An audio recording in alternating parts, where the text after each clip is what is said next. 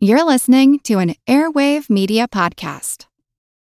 With the Lucky Land slots, you can get lucky just about anywhere.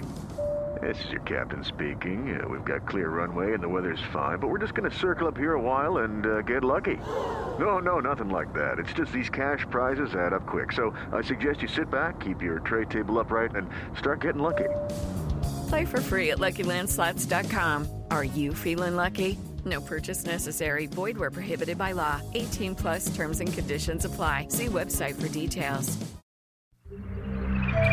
We're listening to slowed down recordings of bat echolocations with a cave full of bats all flying and echolocating at the same time. How come they don't get in each other's way?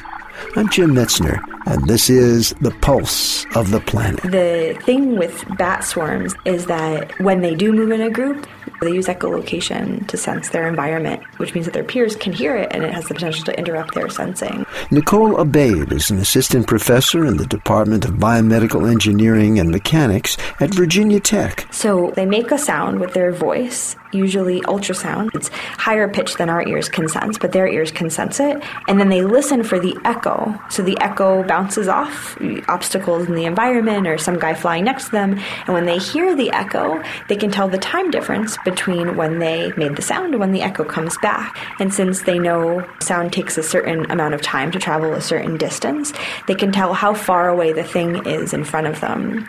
So the thing that makes the system complex is that all of the bats can hear the sounds. Within a species, you encounter scenarios where two bats may make a sound.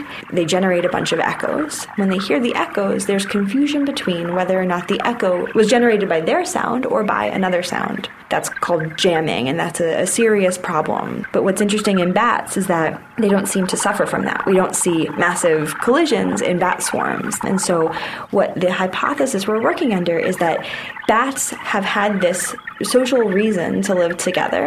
And so, they've also evolved ways to accommodate the problems that plague our engineering systems, who use a similar type of sensing. So, we want to understand what the bats do to be able to better control the engineering system. We'll hear more on swarming bats in future programs. I'm Jim Metzner, and this is The Pulse of the Planet.